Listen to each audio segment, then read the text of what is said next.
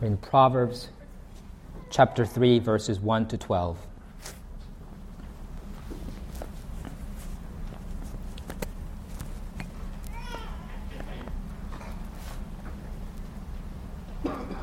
My son, do not forget my teaching, but let your heart keep my commandments. For length of days and years of life and peace they will add to you. Let not steadfast love and faithfulness forsake you. Bind them around your neck. Write them on the tablet of your heart. So you will find favor and good success in the sight of God and man. Trust in the Lord with all your heart, and do not lean on your own understanding. In all your ways, acknowledge Him, and He will make straight your path. Be not wise in your own eyes. Fear the Lord and turn away from evil. It will be healing to your flesh and refreshment to your bones. Honor the Lord with your wealth and with the firstfruits of all your produce. Then your barns will be filled with plenty, and your vats will be bursting with wine. My son, do not despise the Lord's discipline or be weary of his reproof. For the Lord reproves him whom he loves, as a father the son in whom he delights. This is God's holy and authoritative word. Most of you, uh, like I do, probably know a health guru or two. The person who uh, keeps up with all the health fads, experimented with the alkaline diet, you know, the gluten-free diet, the vegan diet, paleo diet, the whole 30 diet the Mediterranean diet, Atkins diet, keto diet. I don't even know what half of these are. The person who keeps up with all the exercise fads, you know, I think this is probably before uh, most of us, but Tae Bo, right? P90X, Insanity, barefoot running. Remember those Vibrams? Uh, Zumba, yoga, spinning, or CrossFit.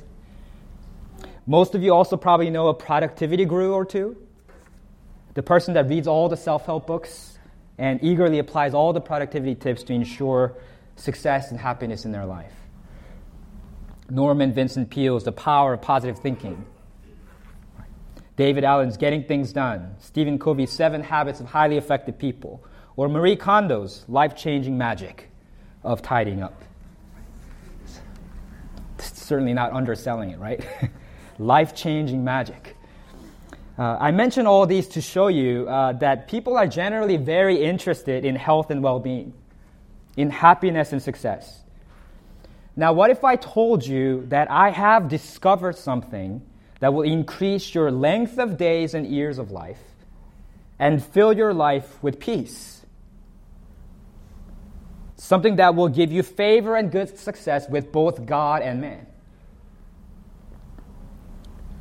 And if you believe me, when I told you that, you would do everything in your power to acquire that very thing.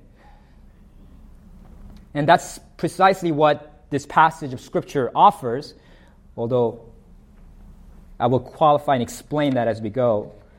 It teaches us that we should trust the Lord fully and distrust ourselves. That's the main point of this passage. We should trust the Lord and distrust ourselves. First, in the first half, there's an exhortation to trust in the Lord. In the second half, he gives us specific examples of trust in the Lord, what that looks like. Begins in verses 1 and 2 this way My son, do not forget my teaching, but let your heart keep my commandments. For length of days and years of life and peace they will add to you. These first two verses set the pattern that the rest of this passage will follow.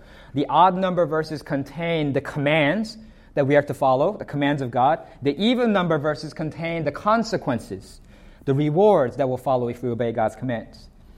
And as I said two weeks ago, the, the son that is in view here, that's being addressed here, is not a specific individual, but a generic category that includes all of God's people. In fact, in Exodus chapter 4, verse 22, God explicitly calls the nation of Israel, his chosen people, my firstborn son. So God reveals himself to his people as Father and calls, uh, calls his people his children. And so this is and this is partly why God takes paternal relationships so seriously because our earthly fathers are meant to be representatives of our heavenly Father to their children. And so scripture repeatedly places a premium uh, on, the, on the, the responsibility of parents to rear their children in the instruction and discipline of the Lord. And that's why Proverbs uh, assumes this parental voice and perspective when it said, for example, in chapter 1, verse 8, Hear, my son, your father's instruction, and forsake not your mother's teaching. And if we do not forget our father's teaching, but let our heart keep his commandments, that's the command, then our keeping of these commandments will lead to this. It will add to us length of days and years of life and peace. That's the consequence. That's very similar to the fifth of the Ten Commandments, which Paul quotes in Ephesians chapter 6, verses 1 to 4. Children, obey your parents in the Lord, for this is right. Honor your father and mother. This is the first commandment with a promise that it may go well with you and that you may live long in the land. Fathers, do not provoke your children to anger, but bring them up in the discipline and instruction of the Lord. Because God intended our parents to function as his representatives and messengers, he expected us to honor our parents and to heed their teaching, their words. And when our parents bring us up in the instruction and discipline of the Lord, and we honor them and heed their words, then it would go well with us because we'll be following God's words and we would live long in the land. Verses 3 to 4 continue this exhortation. Let not steadfast love and faithfulness forsake you. Bind them around your neck. Write them on the tablet of your heart, so you will find favor and good success in the sight of God and man. Steadfast love and faithfulness in verse 3, it's parallel to the Father's teaching and commandments in verse 1. So these two attributes, steadfast love and faithfulness, sum up the Father's ethical teaching. This is what your life should look like. This is how you should live. And it's not a coincidence that steadfast love and faithfulness are frequently paired throughout Scripture to sum up the attributes of God. When God reveals himself to Moses in Exodus chapter 34, he describes himself as abounding in steadfast love and faithfulness. His steadfast love means he is not fickle. His love for us doesn't fluctuate. He loves us with an unchanging covenantal love. He's loyal to us. God's also faithful. The word behind faithfulness, the Hebrew word behind faithfulness, is sometimes translated as truth. It's a reference to God's faithfulness to his character. He is true to himself. He does not deviate from who he is. He's not contingent on changing circumstances or moods. He's the same yesterday, today, and forever. He's always faithful and true. That's what faithfulness means as 2 Timothy 2:13 says, if we are faithful, faithless, he remains faithful, for he cannot deny himself. That's who he is. It was God's steadfast love and faithfulness that assured God's people of his enduring commitment to them. And so then when Proverbs chapter 3 verse 3 tells us, "Let not steadfast love and faithfulness forsake you." It's telling us that as objects of God's steadfast love and faithfulness, we should be characterized by steadfast love and faithfulness. We should reciprocate what God has done for us, given to us. It's referring to keeping our end of our covenant relationship with God, our obligations, our responsibilities. Psalm 26 describes it this way Vindicate me, O Lord, for I have walked in my integrity, and I have trusted in the Lord without wavering. Prove me, O Lord, and try me. Test my heart and my mind, for your steadfast love is before my eyes, and I walk in your faithfulness. To live with steadfast love and faithfulness, then, is to live trusting the Lord without wavering. It's a life of faith. That's what it means to put on steadfast love and faithfulness. Like a wedding ring that you never take off, as God's people, we are to keep steadfast love and faithfulness near our hearts always. Wear it always, to engrave it on the tablet of our hearts. And so then, steadfast love and faithfulness, they're not some generic, a religious, moral qualities that anyone can follow. These are profoundly religious attributes. One cannot live with steadfast love and faithfulness without faith in God. This is confirmed by verses 5 to 6. It says, Trust in the Lord with all your heart and do not lean on your own understanding. In all your ways, acknowledge him, and he will make straight your paths. Notice the repetition of the word all. The command to trust in the Lord with all your heart requires exclusivity. We are not to be divided in our allegiance to him. We are not to serve other lords or to be devoted to other masters. Rather, we are to trust in God with all of our heart. And likewise, we are to acknowledge God in all our ways. That implies not just that our commitment to God is exclusive, but that it's also exhaustive. It's comprehensive. There's nothing that it doesn't touch. Everything in life is supposed to be filtered through our devotion to God, our allegiance to Him. So, do you trust in the Lord with all your heart, or do you trust Him with half your heart? Or do you not trust Him at all? Is there something or someone else that you trust? Do you lean on your own understanding? There's so many self help tips out there along the lines of trust yourself, believe in yourself, bet on yourself. But this is prideful and self serving advice that's unbecoming of the Christian.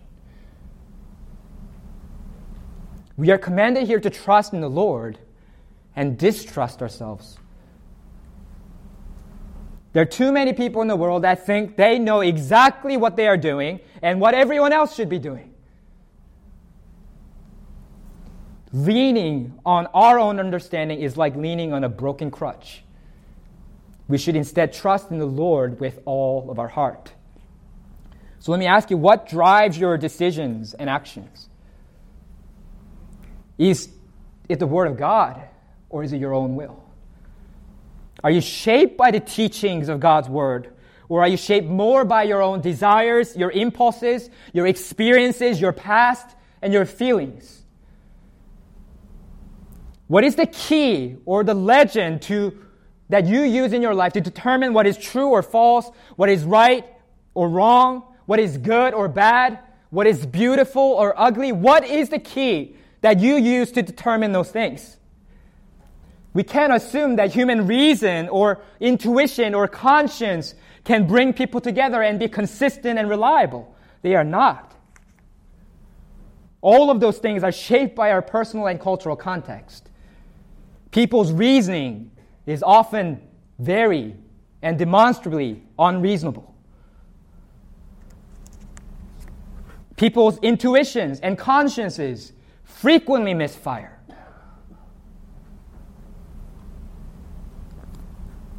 That means our reasoning needs to be sanctified by God's word, and our intuitions and consciences too must be calibrated according to the word of God. As Paul writes in 2 Corinthians 10:5, we destroy arguments and every lofty opinion raised against the knowledge of God and take every thought captive to obey Christ. So, do you filter every thought, every idea through the Word of God? Do you dare to risk yourself, your life, to believe and obey everything that God's Word teaches in every area of your life? I'd love for our church to get in the habit of asking ourselves is this thought or is this idea corroborated or contradicted by a passage in Scripture?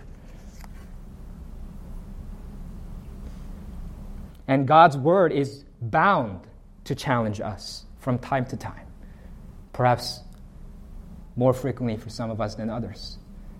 Why? Because God is God and we are not. If God always agrees with us, as, as one preacher said, we probably created God in our own image. He's just an idealization of our own desires, not God. And we should get in the habit of testing our decisions and actions by the Word of God as well. We should cultivate a functional dependence on God in our day to day life. And we can't assume that just because we've been a Christian for some time that this is something we're already doing.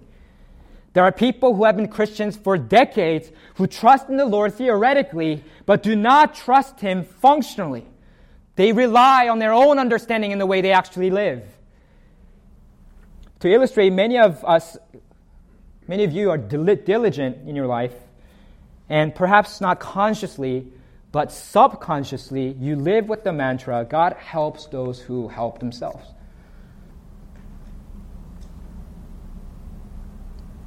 But that's the indifferent and really distant God of deism. That's not speaking of the loving and personally present God of Christianity. By this, I don't mean that God doesn't use means. I don't mean that we should passively resign ourselves to whatever happens. The book of Proverbs leaves no room for passivity or laziness on our part. But too many of us use our diligence and busyness to mask our lack of faith in God. We use the fact that God holds us humans responsible for our decisions and actions as an excuse for distrusting divine sovereignty. I think that's why we love this often told parable. I'm sure you've heard it. I don't know if it's a joke or a parable. A fellow was uh, apparently, uh, someone was stuck on a, on a stranded on a rooftop because there was a flood. Uh, and he prayed to God for help. God, please come and rescue me. I have faith. I'm relying on you.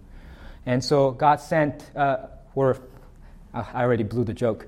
So, so, uh, so, so, so a, a, rowboat, a rowboat comes around and offers to give him a ride. He says, Hey, come, jump in. I'll help you. And then the guy goes, No, no, no, no. I've been praying to God. I have faith. I'll wait. Uh, and then later, the, a motorboat comes by and says, Hey, jump in. Let's, let me get you out of the flood. And then he says, No, I've been praying to God. I'm just going to wait. I have faith. And then finally, a helicopter comes. He's like literally about to sink. And the helicopter comes and says, Come on, climb onto this ladder and I'll rescue you. And then he says, I have faith. I'm not going to I'm not going to go. Uh, and of course, he dies, he drowns. And then he goes to heaven because he did have faith. and, uh, and, he, and, he, and he asks God, he brings God to task God, I prayed with faith. Why did you not come to rescue me and leave me to die stranded in the flood? And then God replied, I sent you a rowboat and a motorboat and a helicopter. What more did you expect? God does use means. I'm not denying that. God often uses people he often uses you, but this does not mean then that the man stranded in the flood should have swum frantically trying to save himself without any recourse to God, without any reliance on God. That's not what it looks like to live a life of faith. There is an important difference between trusting God to provide through people and trusting people in the place of God. There's a difference between trusting God to use you and trusting yourself. A big difference. A telltale sign of whether or not you're trusting God is the vibrancy of your prayer life. Is prayer an optional thing that you tag on to the indispensable work that you do with your own hands? Or is prayer an indispensable work that calls upon God's indispensable work to bear on your life? Do you have a habit of taking things into your own hands? Verse 6 says, In all your ways acknowledge Him, and He will make straight your paths. It doesn't say pave your own way. It doesn't say forge your own path. It says, depend on God, acknowledge God, submit to His authority, align yourself to His purposes and priorities, and then He will smooth out, straighten your path. George Mueller was a 19th century Christian minister, famous for his life of radical dependence on God. When God first put it in his heart to build orphanages, he had only two shillings, equivalent of 50 cents in his pocket. And he fundraised 400,000 pounds $7 million equivalent without making his financial needs known to a single human being. Only by praying to God. In response to his prayers of faith, people sent him money left and right, even though he never asked anyone, never told anyone of the need. So he founded and directed the, Ash, the Ashley Down Orphanage in Bristol, England, and cared for over 10,000 orphans during his lifetime. He established 117 schools that offered Christian education to more than 120,000 people. And in his autobiography, Mueller writes about how he learned to trust God so completely. Quote, when a trial of faith comes, we are naturally inclined to distrust God and to trust in ourselves, in our friends, or in circumstances. We would rather work a deliverance of our own than simply look to God and wait for His help. But if we do not patiently wait for God's help, or if we work a deliverance of our own, then at the next trial of our faith, we will have the same problem. We will again be inclined to try and deliver ourselves. With every fresh trial, our faith will decrease. On the contrary, if we stand firm in order to see the salvation of God, trusting in Him alone, our faith will be increased.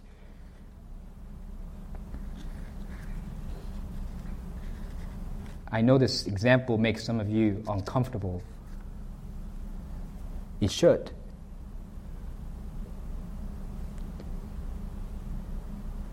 I don't think all of us should live as George Mueller did I wish we all of us could.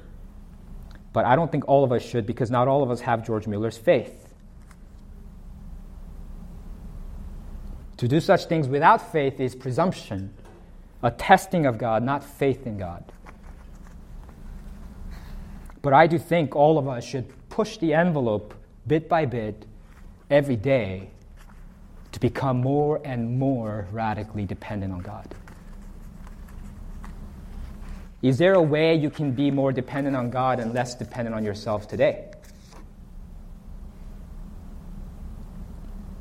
I can assure you that God can get more things done without our help than you and I can imagine.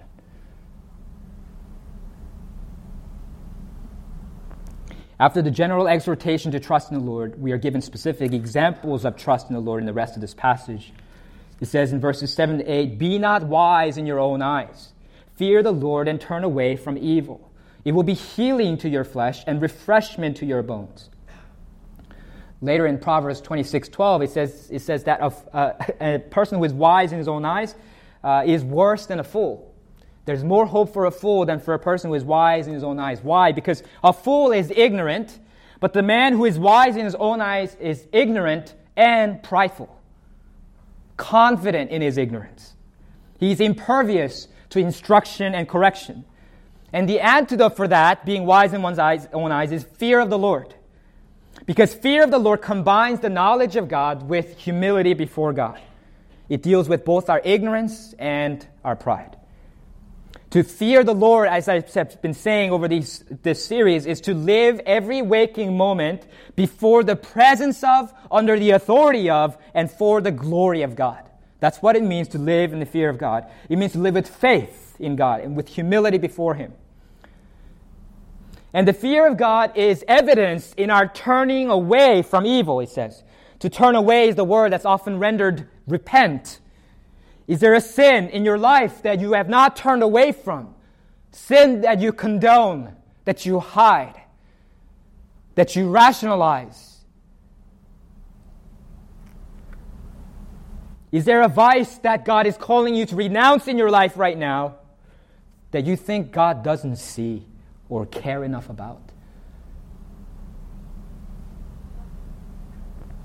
If you fear the Lord, you would turn from it. And that would be healing to your flesh and refreshment to your bones. Whenever we see promises like this, to ask ourselves, is this promise true?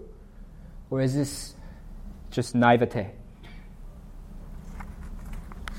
Aren't there plenty of people who fear the Lord that don't have health and healing?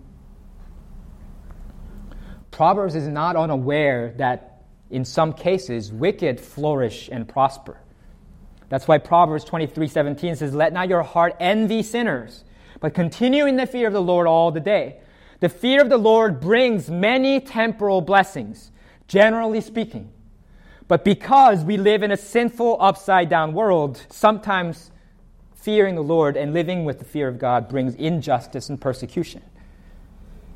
In such cases, we are not to envy sinners, but continue in the fear of the Lord, trusting that God's justice will ultimately prevail and that there will be eternal blessings. Verses 9 to 10 teach us about another way in which to trust God practically. It says, Honor the Lord with your wealth and with the first fruits of all your produce. Then your barns will be filled with plenty, and your vats will be bursting with wine. The Hebrew word behind the word honor literally means to count as heavy, to give weight to someone. So then, to honor the Lord with your wealth, then it's to give weight to God in the way you use your money. It's very helpful to think about it this way because that gets us away from this kind of minimum requirement mentality. God, how much must I give? Okay, so that I can spend the rest of it for myself. What is the requirement? I'll, I'll do it. Just tell me where the line is so that I can have this under control and live the way I want. This command doesn't allow for that. Honor the Lord with your wealth.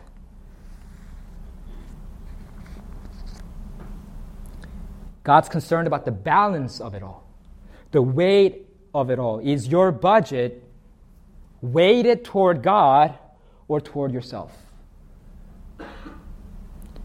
Will someone who looks at your budget say, God is counted heavily in this budget? Or will the person not even know that you believe in God? We're to honor the Lord with the first fruits of all of our produce, it says. First fruits refer to the first produce of the season and the first offspring of one's livestock that God's people were expected to bring as an offering. It's a form of tribute, an acknowledgement that we are a people under God's authority and that all of our blessings ultimately come from God. And it's the first fruits, not leftovers, that are required. We're not to give God the worst things, but the best things. We don't merely give what is expendable to us we give what is expensive to us, costly to us. This is so countercultural because in our society, we live in a society that trusts in capital, not in God's word, not in God. The way you, we use our money will often reveal whether or not we actually trust God to provide for us or whether we're trusting ourselves to provide for ourselves. Job 31 puts it this way, verses 24 to 28. If I have made gold my trust, or called fine gold my confidence, if I rejoiced because my wealth was abundant, or because my hand had found much, and my heart has been secretly enticed, and my mouth has kissed my hand, this also would be an iniquity to be punished by the judges. For I would have been false to God above. To trust in your wealth below is to fa- be false to your God above, to distrust God.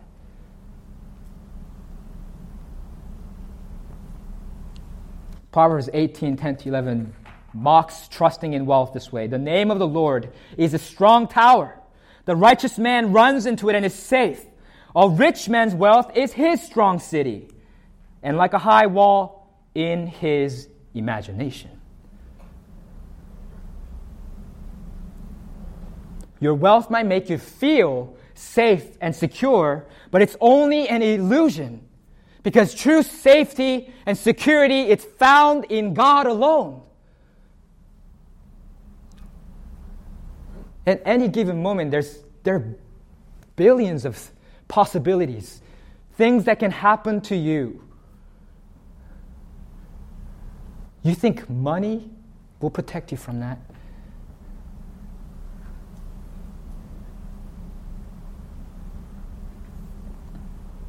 Certainly, it's possible to neglect responsible saving in a sinful, ungodly way, spending things we shouldn't be spending, indulging in ourselves, not being generous. But it's also possible to save more than we should, to compensate for our lack of faith in God through saving. In the parable of the rich fool in Luke 12, 13 to 21, Jesus rebukes the rich fool who says to himself, So you have ample goods laid up for many years. Relax, eat, drink, be merry. And God says to him, Fool, this night your soul is required of you. And the things you have prepared, whose will they be? So is the one who lays up treasure for himself and is not rich toward God. Are you rich toward yourself or are you rich toward God? Where is the balance of it all? Where does the weight of it fall?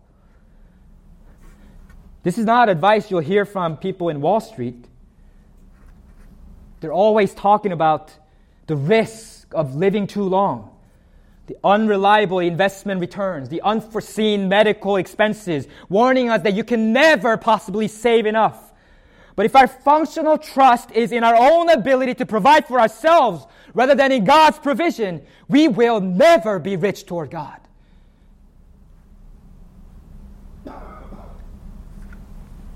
But if we're rich toward God, God promises in verse 10, then your barns will be filled with plenty, and your vats will be bursting with wine. That's literally new wine, which refers to the first drippings of, of I guess, of juice from grapes before it's pressed, before it's, they're trodden upon in the wine press.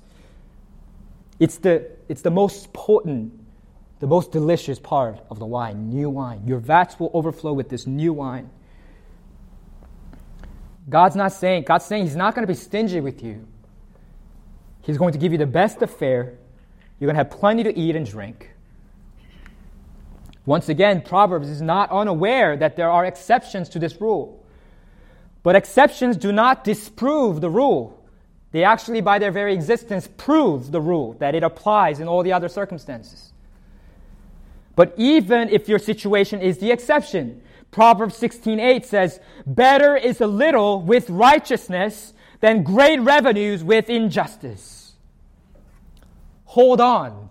Continue to fear God and live faithfully for him even when you don't have much, trust in God and not in your riches. And you will ultimately be rewarded. Heavenly treasure will be yours. The sage gives us one more example of, of trust in God in verses 11 to 12. My son, do not despise the Lord's discipline or be weary of his reproof, for the Lord reproves him whom he loves, as a father the son in whom he delights. If you don't trust in the Lord, you will despise his discipline and reproof. Isn't this true? Isn't this how our parents raised us? Isn't this how we raise our parents? Uh, raise our parents, raise our children? Sorry. Please don't try to raise your parents.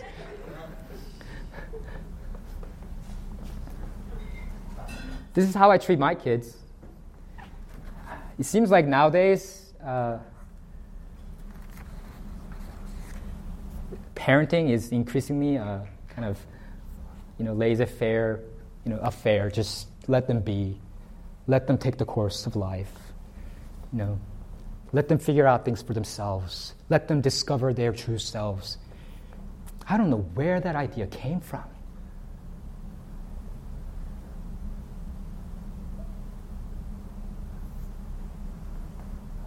My kids would be dead already if they, I let them do that.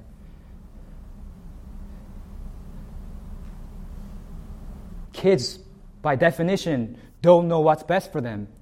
That's why they have parents. And parents who don't discipline their children and teach them right from wrong, that parents don't correct their misbehaviors, are not being good parents. They're neglectful parents. Likewise, God says, if you want me to care about you, If you want me to invest in you as my child, as my son and daughter, beloved children of God, I am going to be in your life. And there will be discipline. And that's not something to dread. It's not a sign of God's displeasure. It's not a sign of God's hatred. It's a sign of God's love.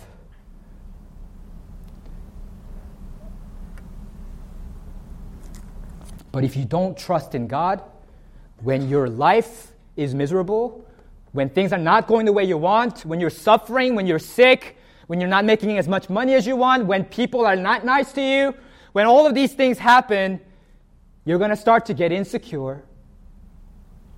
You're going to start to resent God, be bitter toward Him, because your trust was not in the Lord, but in your circumstances.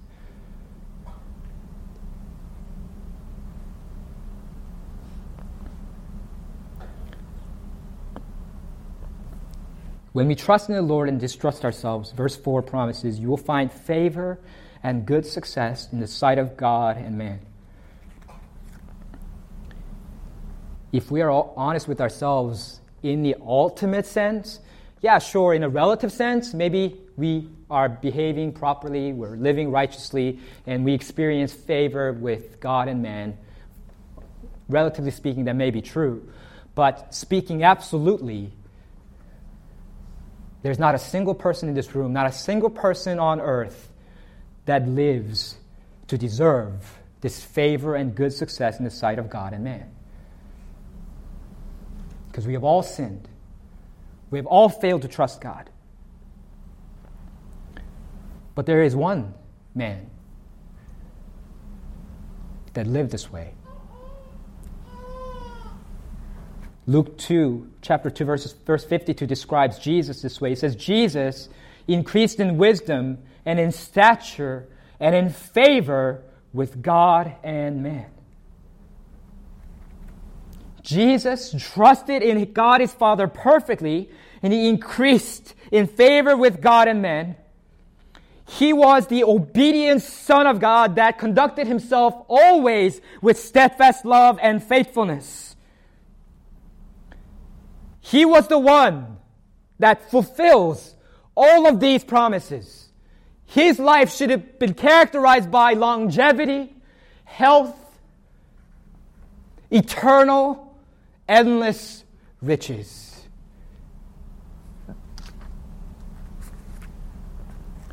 But he dies in poverty, in suffering, unjust, unjustly persecuted on a cross. What happened to your promises, God? What about these proverbs? And here's where we find hope. Jesus is the obedient son that's characterized in this, this described in this proverb. But in order to make all of us, the rebels, the disobedient children of God, sons and daughters who have brought shame and reproach to the face of our Father, in order to bring us and reconcile us to God, in order to give us these blessings that we have cut ourselves off from. That's why God the Father sends His Son Jesus to die on the cross for us. That's why He hangs on that cross. So that we might experience these promises. Have you trusted in Jesus who fulfills this word for you?